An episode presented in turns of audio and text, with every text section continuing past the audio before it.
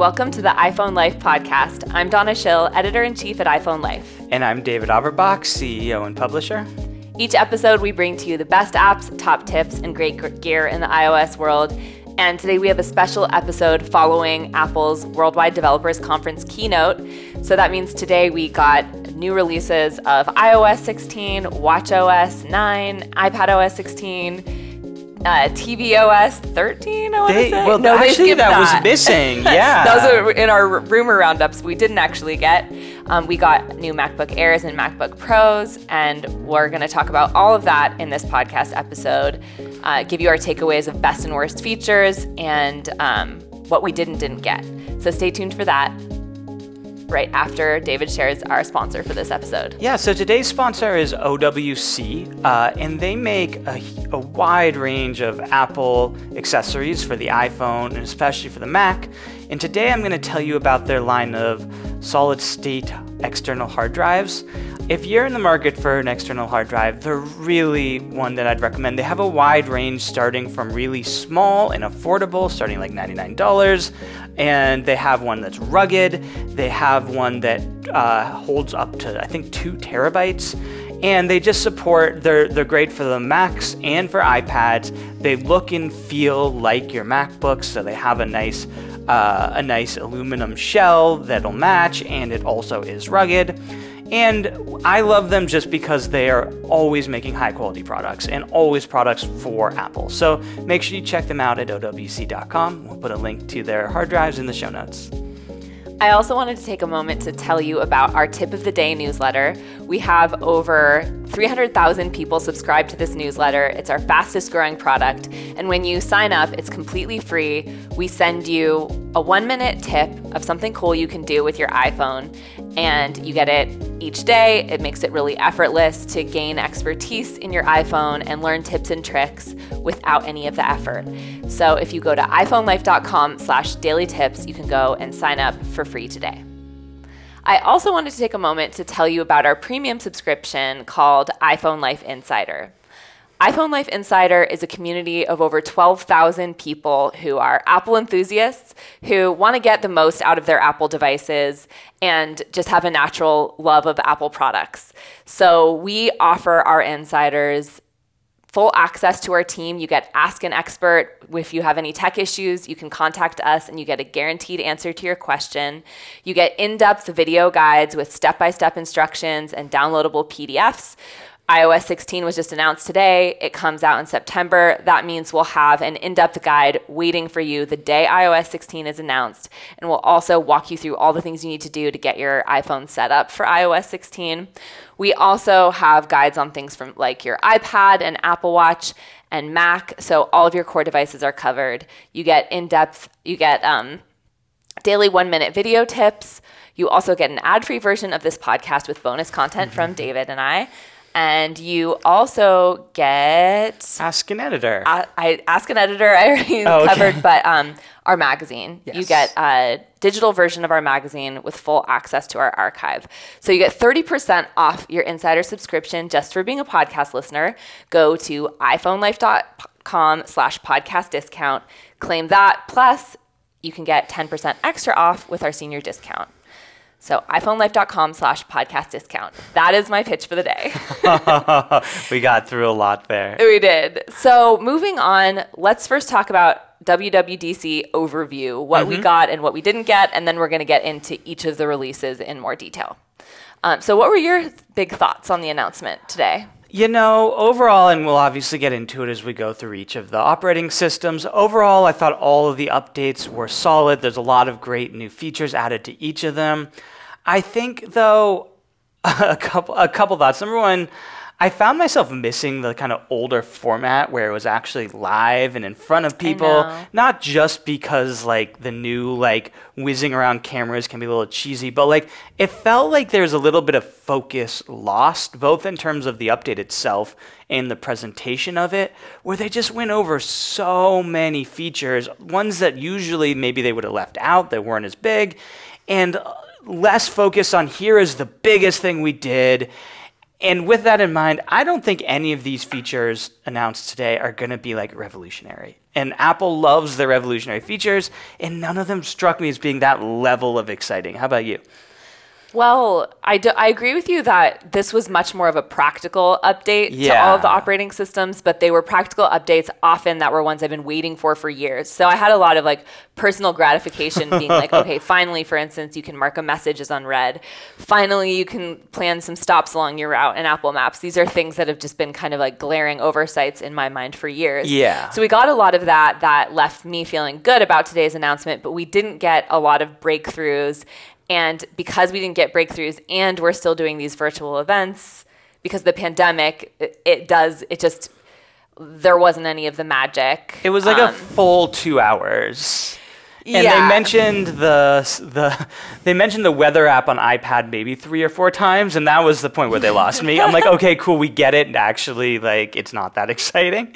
Um, but no, I think, like you said, I agree with you. A lot of these updates are practical and will be really useful. Um, the other thing, too, big picture takeaway before we dive into it, it was a good reminder to take all of the rumors with a grain of salt because some of them came true but a lot a lot of them did not especially rumors around software. Hardware is easier to predict because apple likes to announce a, a new hardware like a new iphone and then release it the next week which means they've been manufacturing it for a few months and people in china can see it.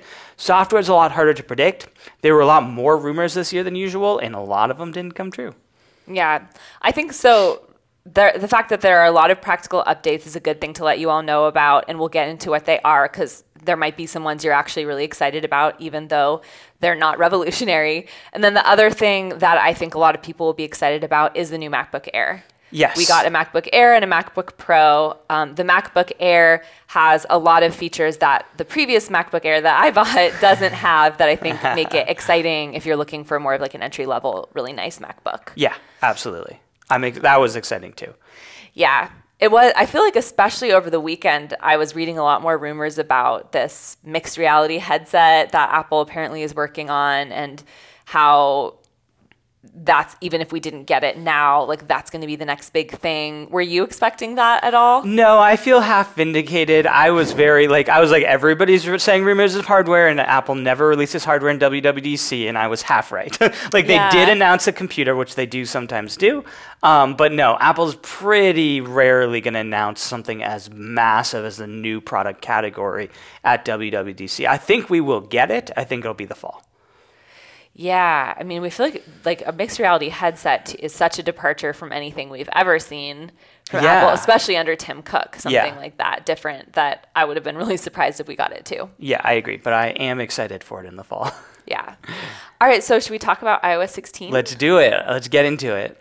So iOS 16, I would say the features that I think are the coolest to tell you all about is the lock screen. Yes. Which I feel like I'm stealing your thunder because you were the biggest one of being like, the lock screen's so cool. it's Apple's thunder. We're all just stealing Apple's thunder. No, I agree. I think the two, like, if from the broad painting with the broadest brush here, the most exciting things announced today were the lock screen customizations on the iPhone, iPad. We'll get into it, but I actually think that's the one area where some of those updates are potentially revolutionary for the device, and then the iPad Air. So yes, And you saying that is saying a lot because I feel like most multitasking upgrades to iPad, you're like, nah, it's not going to do anything. So this time, you being excited says something. Yeah, well, it- they're addressing what my fundamental complaint is, and we'll see if they get it right. But yeah, we'll get into that later on. Let's talk about the Yeah. lock screen. So, what did they change? So the lock screen now has customizable fonts and date fonts um, and pictures. I mean, you could change your wallpaper before, but now it's like you can mix and match things more. So they have a ton of different fonts and um, for the time, which looked really cool. Then you can like mix and match them and edit with filters different photos on your on your lock screen and there's a little section that also has widgets. It wasn't clear how many widgets are available to you, and there were like ones that kind of blend in with your lock screen, like the battery indicator for your different connected devices, and uh, weather, like a Yeah. dynamic weather little widget on your screen.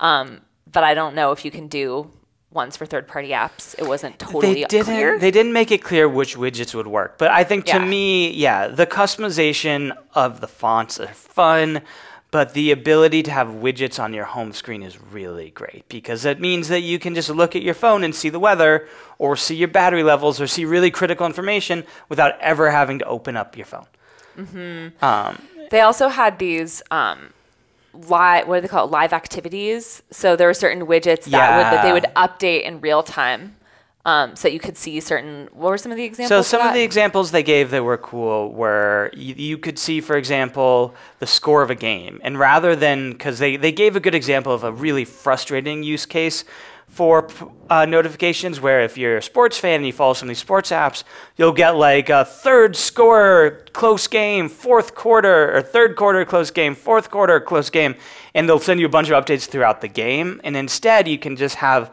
a wi- uh, notification that'll automatically update. So it'll say the score and it'll dynamically update. The other example they gave is like your Uber ride, and it'll tell you the where it is and when it's going to arrive and how close it is, and that'll update dynamically. So yeah, the combination of the widgets on the home screen, the they redid a lot of these notifications the way they work. They're kind of on the bottom now as opposed to just taking up your entire screen, which I thought was nice, and they'll dynamically update. One thing that was cool, and I'm I'm not sure how all these things will be controlled under what section of settings. Yeah. Because they had a wallpaper too that showed dynamic weather updates. So it would, like it would sh- show raining on your display when it's raining out.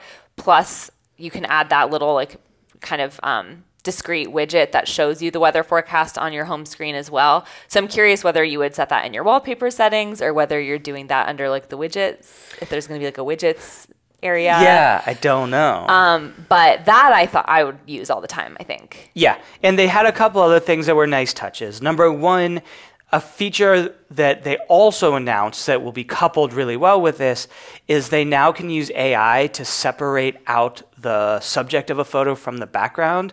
So, for example, if you take a photo of your kids, it can automatically remove the actual children from, let's say, the background, and so you could put them on this display. So, the examples they have that look really cool is you have like a solid background color with just your kids and you don't have as busy of a photo as you normally would have. Um, so that was cool. And then the other thing, which is this last part's small, but I thought was really nice, they have these uh, interesting interactions between the lock screen and the background image, the wallpaper on your home screen, where the, the example they showed was like the globe, and as you swiped up, they had a little animation that the globe recede to the background as the um, as the apps popped up and it was really it looked sleek and it was nice and it's one of those things where a lot of times you kind of want them to interact your home screen and your lock screen but it usually don't have the same image because it's too noisy if you have it on your home screen. So i thought they put a lot of thought into that and some of these things are just visually appealing but things like widgets and dynamic uh, apps and those things seem like they'll be really useful. So i think they did a good job One interesting thing too is that also notifications now come in from the bottom instead of from the top, which you know it's not like a huge breakthrough, but it come it that that your notifications are listed there along with these live activity Mm-hmm. bars, and you also can set custom focus or custom lock screens for different focus modes, which I am excited about because right now it's not always obvious what focus mode you're in. Yeah, focus modes for those of you listening who haven't tried it lets you set up different notification preferences essentially do not disturb preferences based on what activity you're doing. And so now you could have like more of a obvious setup that shows you like oh i'm in my work mode right now because i have a certain kind of professional looking home screen right now. And then you could set up a different one that's more fun and playful for when you're doing something else. I don't know. I'm struggling to come up with good examples. But right now all i see is that i'm in do not disturb mode because i turned on work mode to record this podcast and i can't see which one i'm in Well, and if you're a regular listener, you'll know Donna and I have been really into these notification summaries lately because it makes notifications less disruptive. And I feel like the changes they made today are along the same lines of allowing you to access the information when you want it, but being a little bit less disruptive, coming in from the bottom, not taking up your whole screen, mm-hmm. having it update dynamically as opposed to then having to send you like I mean, I think the Uber is a good example, right? It's like you get a notification when like it's 15 minutes away and then you get a no- notification when it's getting closer and then when it's there and it's like you end up with five notifications just to get in an Uber. So this I think all of these things combined I think will be a much nicer experience. Uh, the last little bit that I wanted to say about the live screen or the lock screen too I think we've read a lot of rumors about there being an always on display with the new iPhone, so a display that never turns off. Mm-hmm. Um, they have that on the Apple Watch, for example. And I think a lot of these changes to the lock screen are in preparation for that. That, you know, you imagine if you have a dynamic, um, a dynamic notification that tells you the score and your phone never goes dark, you can always look down and see the score. So those, I think it'll couple well together, and I think that that, that will happen in the fall with the new iPhones. The always on display, the rumors say though it will dim, similarly to how your Apple Watch does. Yeah. Um, because otherwise, I think that would be a big issue for things like movie theaters or yeah. areas where like you become very unpopular for having a really bright display. Well, but that being said, like for the Apple Watch, there's a movie theater setting, so you, I'm sure oh, they will yeah, have that. Yeah, that's true. Um, but in general, having to me having a really bright display at all times is pretty unappealing. Yeah, and can be distracting. I'm curious what this setting will do for um, screen time because I think in some ways this could help me cut down on screen time. Mm-hmm. Having being able to see some more essential information because I can't even count how many times I look at my lock screen, see like get pulled into my phone because most um, notifications do you do have to take a further action to like get the information you really want and then yeah. suddenly i'm like doom scrolling and i feel like this might just help me like check the weather forecast or yeah see if my uber is getting close and then carry on with my day well one of my favorite things about the apple watch which is kind of hard to convey if you don't use one is how you can get the essential information without having to open up your phone if you get mm. if you get a text message or something like that you just glance at your wrist and go back and I think similarly, getting the essential information like the weather, my battery life, or just looking at the notifications without having to open up my phone, like you're saying, it's going to make me be, it's going to be helpful in screen time, make me not go get sucked into my phone as much. So I think we've adequately covered yeah, we got excited the lock there. screen, but we, we wrapped in with that the focus mode and notification update. So that was that really right there is a lot of what iOS 16 has to offer. Mm-hmm. Messages has some long long, long awaited overdue. features. Yeah, long yeah. overdue features. So I feel like that that would be my runner up in terms of importance of things for you all to know. I agree. Messages now lets you unsend messages and also mark messages as unread. So those are both things that are big ones. And you missed a really critical one. You can edit messages. So if you have a typo in a message, you don't have to send an asterisk and correct yourself. And they had a really funny example when they were showing it where they said like hey babe, do you want to hang out tonight? And then they went and edited to hey Gabe, do you want to hang out tonight? Oh, yeah.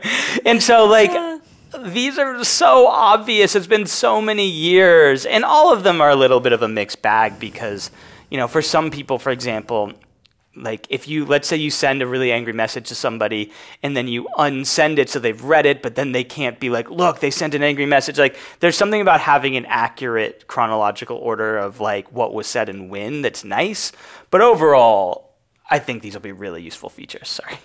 Well, it is really like for so long, if you deleted a message on your end, for instance, it doesn't yeah. change on the others. So, like having something that's editable that will edit it on both sides is really nice, and a lot of messaging platforms already have that. Yeah, it, and to unsend a message, like all of these yeah. things. Like, how many times have you sent the wrong message to the wrong person and just panicked? And it is weird too how like so many. It, it's just a, a feature that the technology is there to change it. So why should it be like this permanent yeah. thing? um, so I think that's a good feature David and I on this podcast for years have been complaining about not being able to mark text messages as unread. Yes. So getting that today, I felt was very cathartic. Yeah, I know. Apple heard us. They said they listened to to people, and I'd like to think they meant us. Yeah. I think that's- so this is one. If you use Apple's Mail app, you'll know that you can like right click on a message on your computer or um, on your phone. I think it's swipe left or something. And anyway, mark a message as unread. And the benefit benefit of that is that if you just see something quickly but you want to come back and address it later, then it's not going to just disappear and Yeah. into everything. And with text messages, you haven't been able to do that. And a lot of times it's tempting to peek at a message when it's not the right moment to respond and then it just gets lost in a barrage of other text messages. So totally. this this allows you to not lose those text messages. Again, not groundbreaking or revolutionary, but really useful. Along the same lines of thank goodness Apple finally heard us, the ability to have multi stop multiple stops in Apple Maps. I know. And Thank that's God. been such a pain point for me. If you're going on a long road trip but you need to go stop somewhere along the way, Apple had no way of doing that, and Google Maps has had that forever. And I find myself, I tend to use Apple Maps these days unless I'm doing multi stop, and then I have to use Google. And it's such an obvious no brainer feature. So Yeah. thank God they added it. I was happy about that. Uh, Health app also got a nice update where you can track your medication. Yes. And that also carries over to the Apple Watch. Just spoiler for WatchOS. um, so that's when, you know, one of our writers wrote the headline This health feature will save lives, which, you know, actually is true. Yeah, I yeah. feel like, you know, medication management is a really important thing. You could probably use the reminders app for it before, but this is a much more effective way to do it. Totally. So that was a cool one. Let's see, what else are we missing? The other one that I'm seeing here that is a pretty one of the larger updates is the they have now a family shared albums in photos. And so how it works, it'll be interesting. Uh, but basically, you can set up certain albums that will share uh, automatically. So you can have all your photos shared, but I'm laughing because sometimes you don't want to have all your photos shared. But they give you some controls of like you can, for example, set it up to automatically share photos that have your family in it. So any family photo you take will share, or automatically share photos on a specific trip. Let's say you go on a camping trip, and all the photos end up in one place. So it's not like every you know it's a really frustrating thing where every time if you go on a trip all the photos i take are on my phone all the photos my partner takes are on her phone and then you're texting each other photos back and forth so you can share them and you can do a shared album but it's really manual and kind of annoying and painful. So this is a way of managing that whole process automatically. Again i think photos are can be a sensitive area where you may not want to share all your photos and do they have the right balance between automatically sharing the photos you want and protecting your privacy from the photos you don't want shared. I don't know yet, but it seemed interesting at least. What did you think? Yeah, for me personally, I see no benefit of this feature just because I think that just having the baseline be like my photo collection's my photo collection, I'll share what I want manually. I feel more comfortable with than Yeah. th- these, this automatic sharing. Because also, I've just had facial recognition not be that good at times. So it just sharing it with my family members too. When the family members spotted in a photo, I don't quite trust that either. I agree. I Um, agree. so I don't know. It's like I, I- it's not like a huge, you know, risk or anything. But I think I'd probably prefer to just share them manually. But I think for for some people who don't have that kind of baseline like privacy impulse, I think they'll think this this feature is cool. another cool feature is um, Pay Later with Apple Pay. Apple Pay and Wallet got some updates, um, and you can now pay in four installments over six weeks if you use Apple Pay to purchase something online. You can also the the wallet feature that I thought was the most exciting was because that feature is cool, but like there's us most vendors have pay later options, um, but the feature I thought was cool is now if you have uh, vendors can take payment directly from the iPhone without an extra chip. So with Apple Pay, you can just tap somebody's phone and it'll take it. So let's say a good example for this is like if you're at a farmer's market and like all of the, I, think like it's like basically Square without the actual Square. like you can take it and same thing too if you have a chip based card, you can tap your card. So I thought that was really cool. I was sad that they didn't roll that out, you have to be a merchant. You, they didn't roll that out for individuals, which I thought would have been really cool to like kind of Venmo somebody just by tapping their phone, for example. Yeah, another thing that um, you've talked about this app before, Shop. Yeah. That shows you also all the things you've purchased or all the things that have been delivered to you are in transit, et cetera. And Apple, the wallet app will show that with things you've bought via Apple Pay. Yeah. Now, to me, I think something like Shop is a better solution because it tries to pull everything you bought from all your sources. I know. Versus just from Apple Pay. But nonetheless, it's cool. A It's few- cool. Like if you just really bought into Apple Pay and use it for most things, that'd be great. But we're not there yet. There's so many places you can't use Apple Pay. So Yeah. A couple others just to rattle off here. Live text, which we talked about in the last episode, we both really like. Uh, now you can do it um, in video, which is cool. So you can stop a video and use live text if you're on your phone. Uh, and also, you can do it in the actual camera mode and translate mode, which is really cool. So, for example, the example they used is you can look at a menu in your translate app and it'll use your camera and it'll translate the whole menu for you live and you can just read the actual translation. So those are Oh, really nice. cool. The other thing I liked with live text, because one thing I have to say is I'm not always the best about remembering it's there and remembering to use it. Mm-hmm. And one thing is that there'll be like quick suggestions in live text. So it'll have like different prompts of something you could do with the text that's showing up in your viewfinder, like a currency conversion or something like that. Yeah. Um, so that it's just like right now it's a little more hidden. You have to know about it, and this will help like give you some more ideas of how to use it. Totally.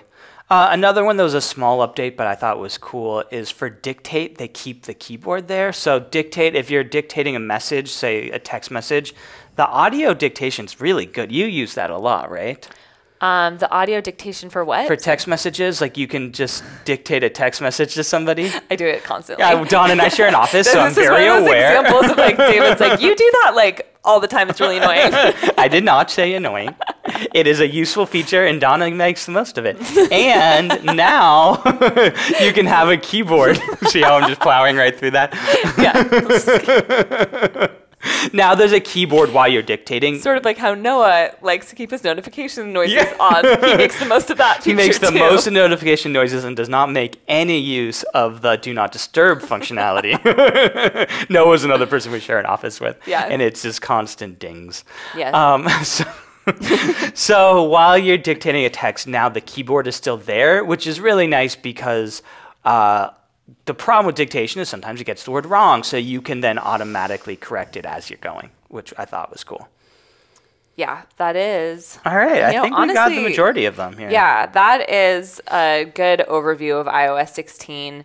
Uh, our question of the week is that we wanted to ask all of you what are you most looking forward to with iOS 16? Also, we're going to be going over all the other OSs, so you could let us know if iPad OS or Watch OS or Mac OS have things that you think are cooler.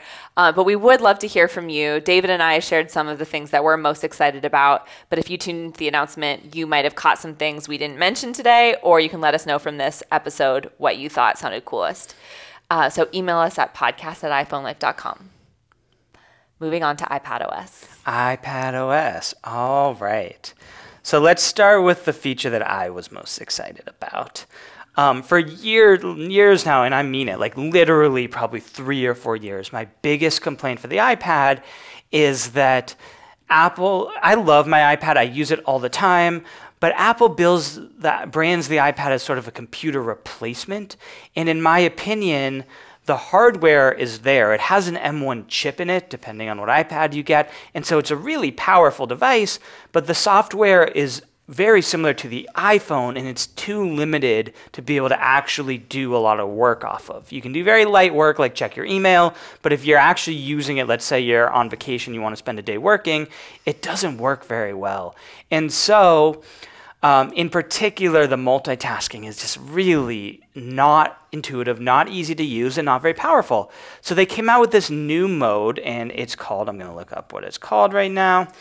I can't Um, remember either. and they actually it's sort of they kind of bury oh stage manager and within Not a fan, fan of the name. no that's okay. me neither but it's basically like the thing that i've been saying for years is that they need to look at the ipad operating system and make it match much closer to the Mac operating system than the iPhone operating system.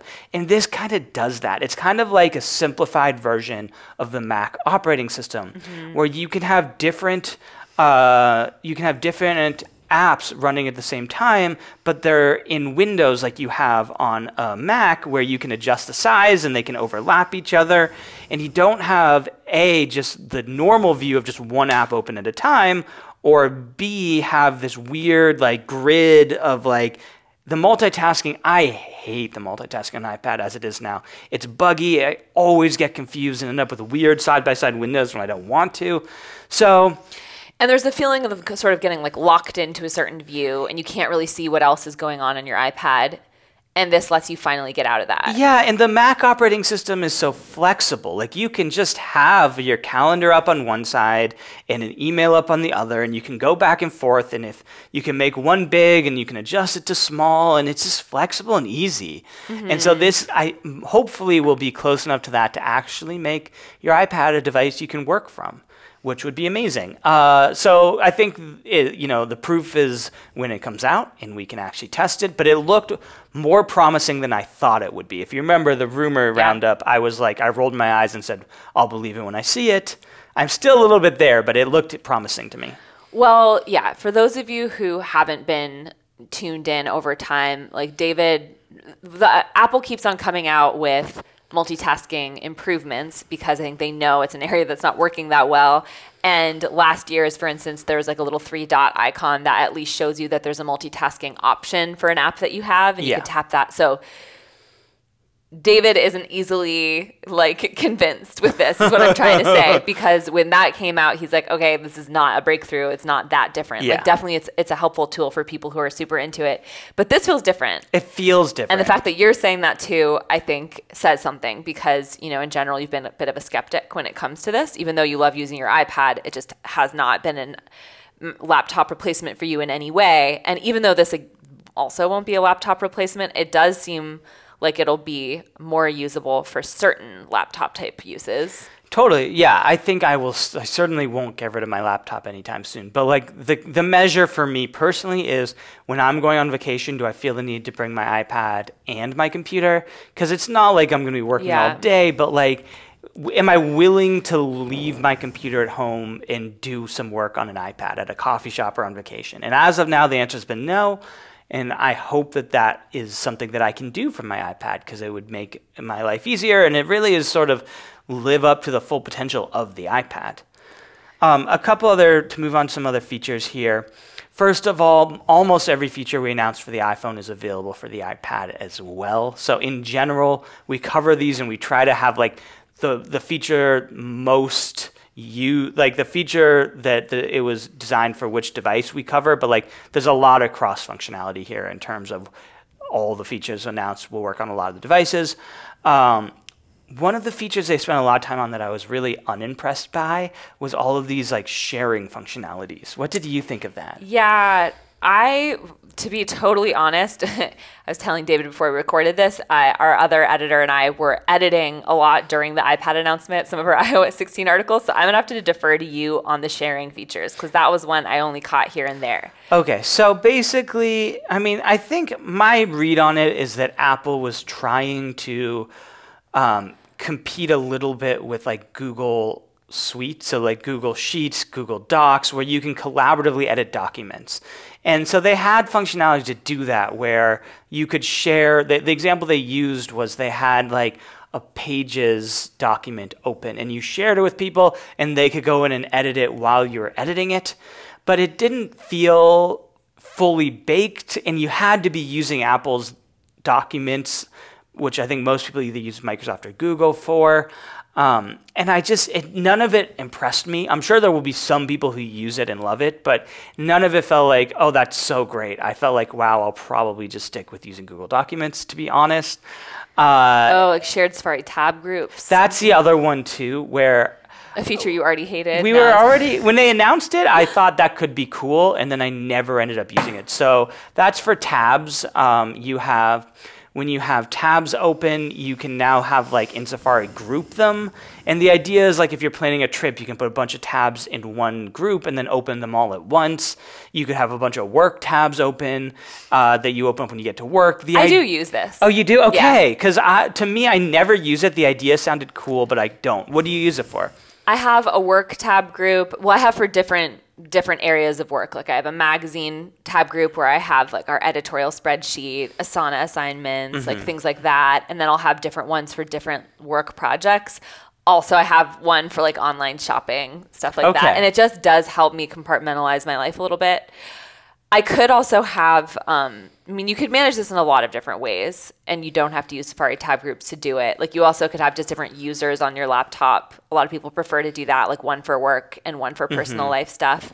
But my life like breaks into more categories than that, so actually having tab groups is nice. Okay, so there you, You go. Because I, I want to like tab groups. Yeah. Um, so now that was last time, but now you can share them. Which, as an example, if Donna were planning a trip, she had a Mm-hmm. bunch of tab groups open, or she was doing shopping and wanted to share all the things Yeah, she wanted picked some out, input. you could have shared tab groups.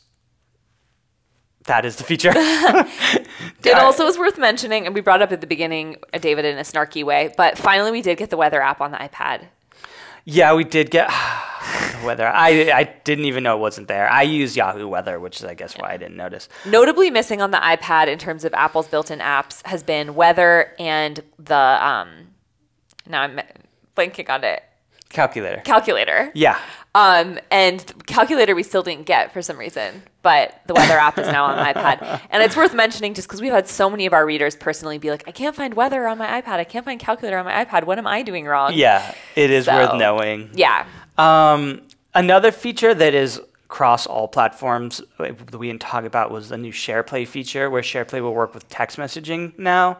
So SharePlay is like you can collaboratively watch a movie together or listen to music together or things like that.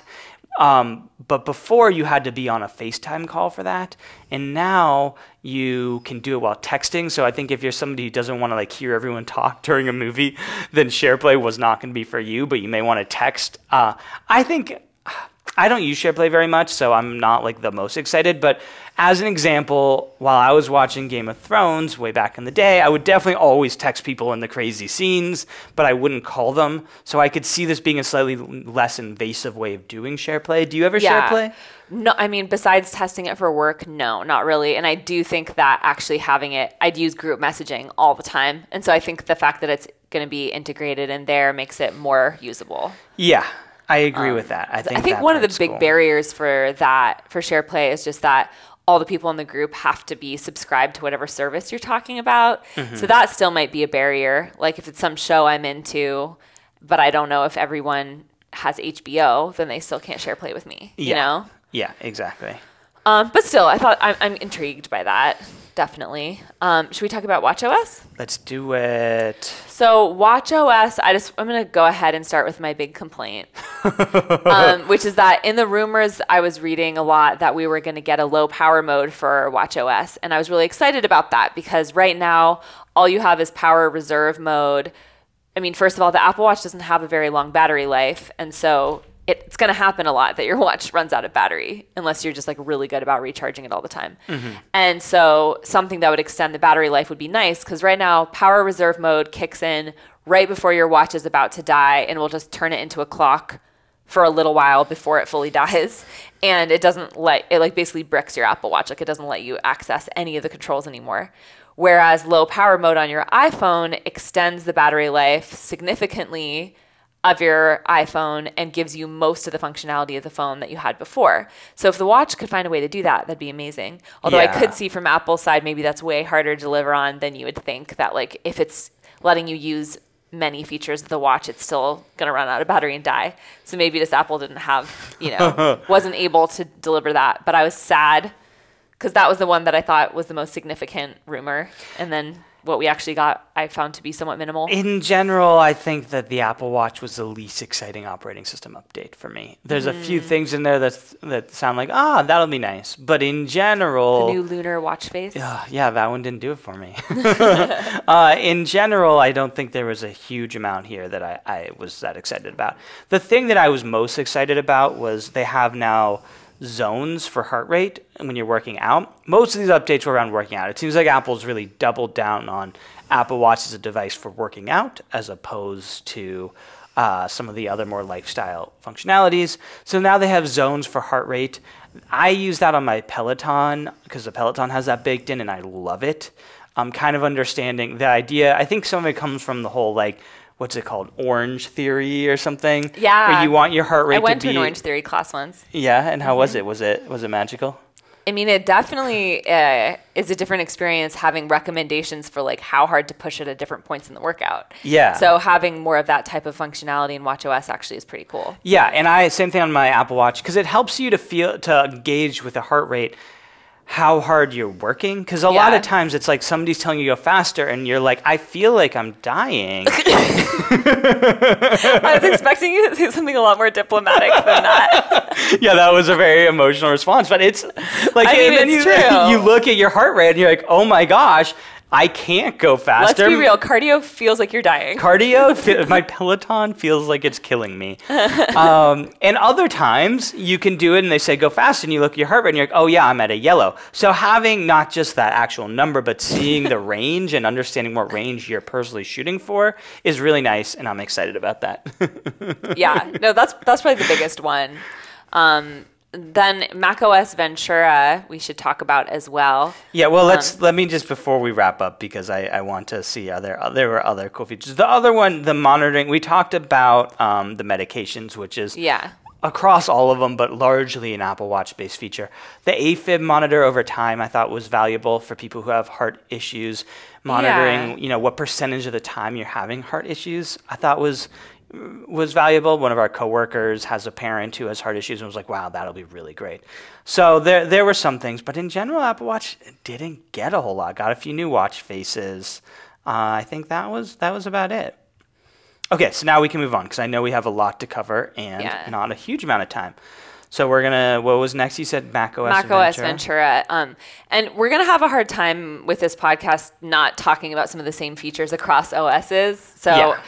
We're going to talk about Stage Manager again, just because that was one of the big features in Mac OS Ventura that also on our team had mixed reactions, whereas everyone on the iPad was excited to see it. So it's worth talking about. It's kind of a different thing. Yeah, the well, the order that they announced it was interesting because they talked about uh, Mac OS Ventura, which is, by the way, the name is now Ventura, the next update to the Mac OS.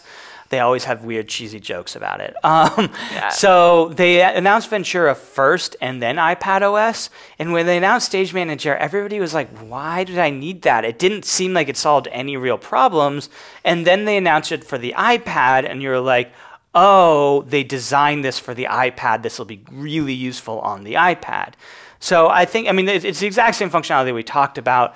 I think it's a, basically they build it as a way of managing all of your applications that if you have a ton of them open it can get really messy and stage manager is a way to kind of minimize that mess and it kind of keeps different clusters of apps on the side and you can control it a little more i didn't think it was going to be that valuable on the mac personally what did you think I think I was um, one of the few people who actually thought it did seem like a Okay. nice thing. I just like um, I like seeing all my options on the screen. Like I know right now you can switch desktops, but it's kind of like a hidden option. Whereas this, seeing it floating on the side, I just found visually appealing, and um, I don't know, it seems like useful to me. Um, but again, like it's hard sometimes to say without having hands-on time with it how I'm Yeah. gonna really feel. it is it's definitely hard to say The things that I thought I found the most exciting with macOS Ventura is the passkeys, which I actually wanted to ask it, you if you could explain a little bit more, um, and also the webcam thing. I mean, the using your iPhone as the webcam, I thought was like kind of a fun novelty feature. I don't know like how breakthrough it is. Both those are both worth talking about. Yeah, let's start with the iPhone one because I think that's e- a little bit quicker and easy to explain. You can now use your iPhone as a webcam. Uh, the reason why it's like it's hard to say how valuable it'll be because your iPhone, your I think every Mac now has a a webcam built in. Most computers do, so it's unusual. Like Mine's most just people, quality, though. Yeah, It's that's true. 720p. It will have a higher quality if you have an older one.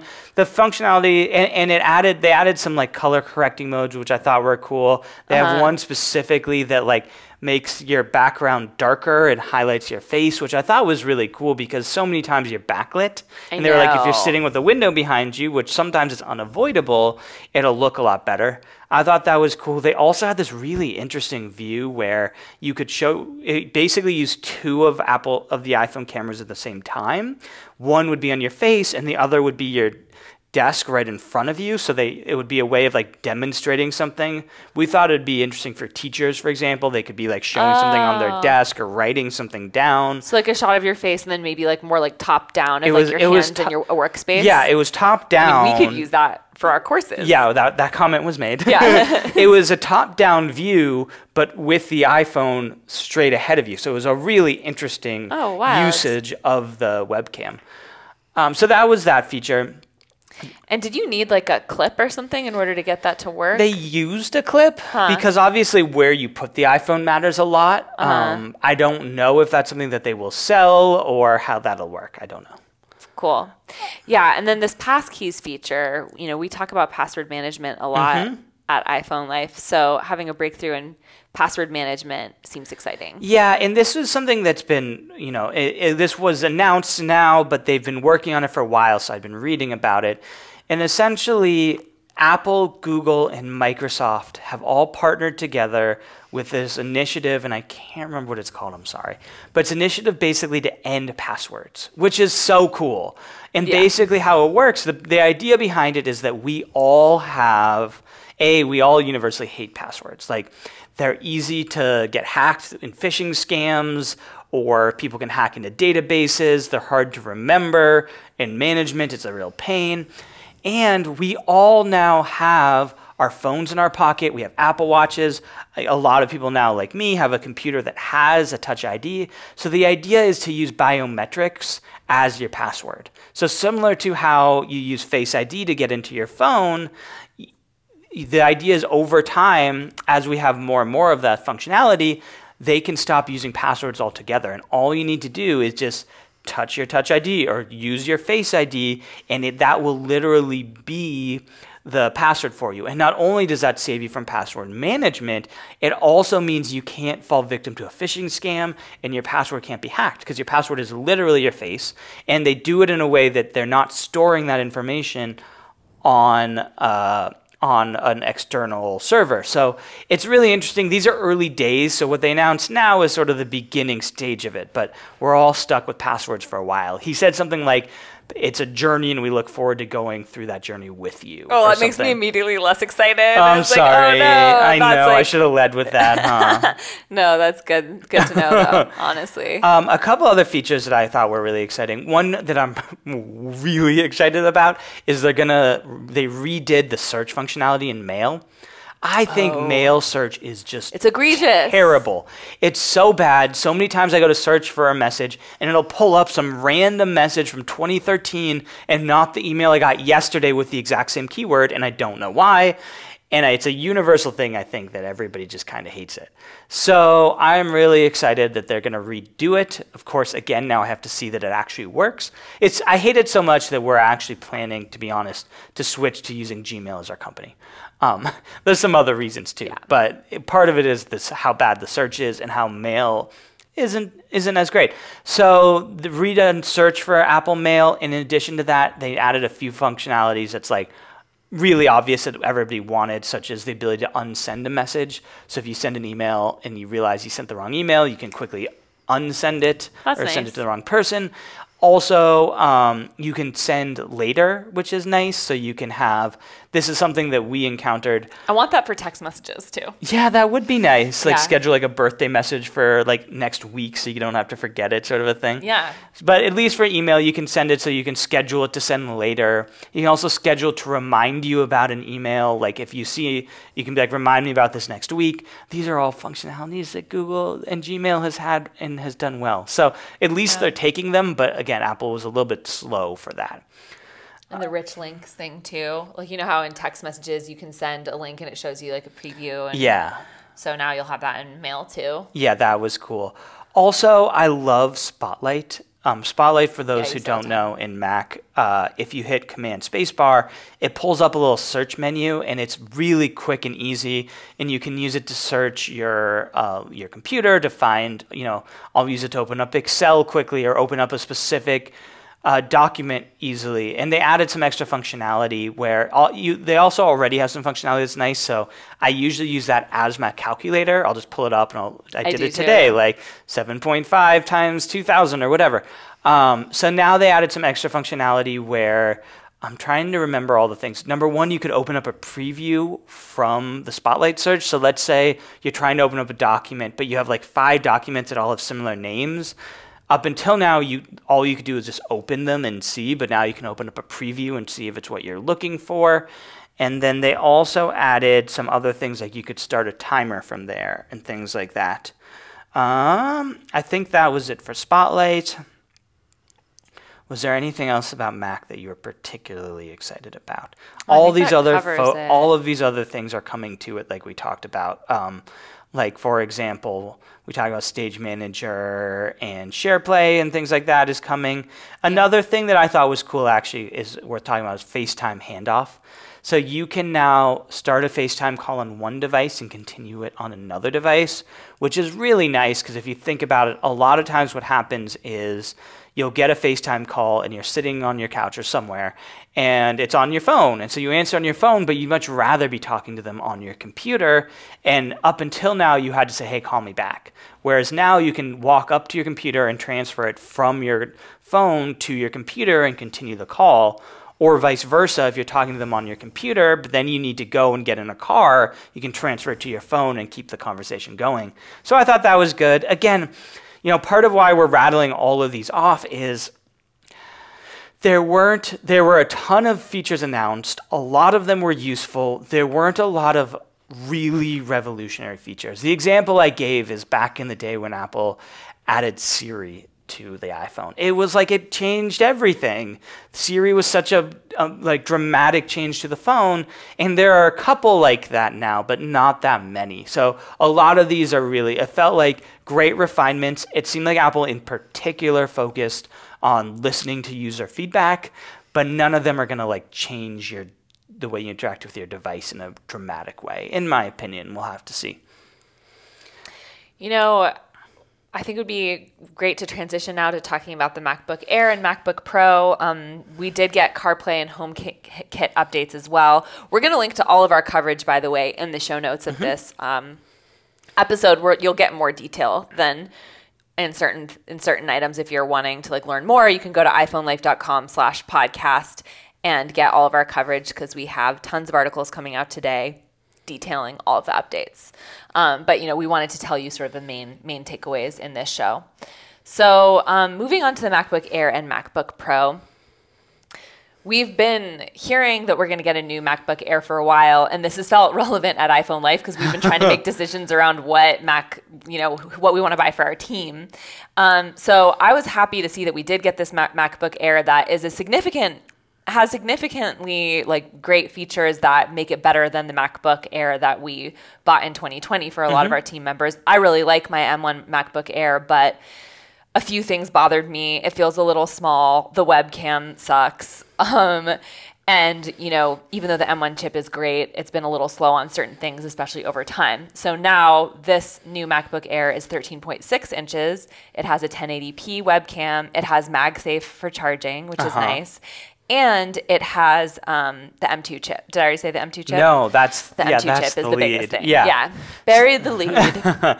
So yeah, it was it had it checked the boxes of all the things we were expecting to see in the MacBook Air and, and wanting to see in the MacBook Air, in my opinion. So it has The M2 chip, the one thing I, I won't call it a disappointment, but the M2 chip felt in like an incremental update to me as opposed to la- the M1 was so much better in terms of performance from the Intel chips that we I was hoping that we'd really see this huge boost again. It, it, they you know they gave a bunch of different specs and they tended to be like oh 20% better at this 30% better at that it'll be nice it'll be an improvement um, but it is a what felt somewhat of an incremental improvement. But nonetheless, having a it's the first time we've seen the M2 chip, and that's really you know I felt like it was they did good. It was a good it's a good powerful processor. Um, so yeah, they added the notch. Did we mention that? Mm, no, I didn't. So that's that. why the display's bigger. Is the you know the uh, MacBook Pros have a notch which allows you to have more of your uh, screen actually be the display, so mm-hmm. it's almost no bezel. So they added that, which made it go from 13.3 inches to 13.6 inches. Um, and then, yeah, it went from uh, the other thing that was nice, it went from a Retina display to a liquid Retina display. I don't know if they actually tell you that what that means in terms of pixels per inch, but um, it's a it's a nicer display. Uh, and yeah, I think other than that, it's you know there's a few changes. It can Some have color options. Yeah, it can be up to 10 cores for the GPU. The unified memory now goes up to 24 gigabytes as opposed to 16 gigabytes. So overall, it's just a little bit more powerful computer, and it's still really sleek and light. And it's um, it starts at $1,200, 1,199. Yeah. And it's part of- like new midnight blue and other what's the other color option? They have midnight. They have starlight. Starlight. space gray and silver. What I would say is this I think that this is the computer that most people should buy. Yeah. And that's why this is an exciting update. They updated the computer that's like, unless you're doing a lot of heavy work on your computer, in which case the MacBook Pro line is still better by far. Um, but for most people, it's an amazing computer. It's going to be really light, really powerful, and it just got lighter, more powerful, and a better screen, uh, and some extra features. It's definitely one I feel a little bad for um, recommending the MacBook Air to a friend recently who bought it like probably like two months ago, and I'm like, Yeah. oh man, like this would be a better time now. But um, there might be delays in shipping based on Apple supply chain issues, so maybe I should feel less guilty. But definitely agree, this is the one to buy. And I think you're safe to buy this. In other words, I mean, if you're looking at the MacBook Pro line, waiting till the fall, I think they'll come out with a new MacBook Pro that'll be better. It'll probably have the M2X chip. Mm-hmm. But for most people, I think this is the right price to performance computer for them. And I, like, it, it was compelling. It's nice. It's so mm-hmm. light and, and sleek. The one thing I'll say about it is, for me, 13.6 inches might not be a, an, a large enough display. And I, I have a 16 inch MacBook Pro and I'm obsessed with it. Also, the MacBook Pros, I mean, they're just more powerful computers. They have a micro LED display. I was hoping this one would have a micro LED display and it does not. Um, but overall, I think it was a great, it's a great computer. So, Yeah, and we did get a new MacBook Pro as well. and Um, this computer, I, this is the one that I think this computer, to say it in a, in a blunt way, has no right to exist. like I do not know why Apple did it. It cost an extra hundred dollars to the MacBook Air. It is heavier. inches. It's it's the same. It's actually a smaller screen size than the MacBook Air. It has the exact same chip in it, the exact same processor, GPU, RAM, all of that. So it's Yeah, heavier. I'm confused by it. I do not know. I could not tell you a single reason why you should buy this computer. To be honest, like it makes no sense to me why it exists. Um, and it's one where Apple. It's been this weird legacy where Apple's always sort of had it, where they've had their Pro line and then their Air line, and then they always have one computer that straddles both and isn't better at anything. And so I assumed that Apple would get rid of that computer because uh, other than that, Apple's done a really good job in recent years of differentiating the Air from the Pro line and making it clear what which one is for who. This computer makes no sense to me, so I I would not buy it if it were me. Just you know, putting it lightly, Has no right to exist. I know, it's amazing. All right, well, this has been our roundup of everything WWDC 2022. We hope you've enjoyed it and learned some of the exciting things you have coming to your devices Well, September or sooner, depending whether you want to do the public beta. Oh, let's which talk is what about we'll that, be yeah. doing in our follow-up episode. So let's talk about availability quickly.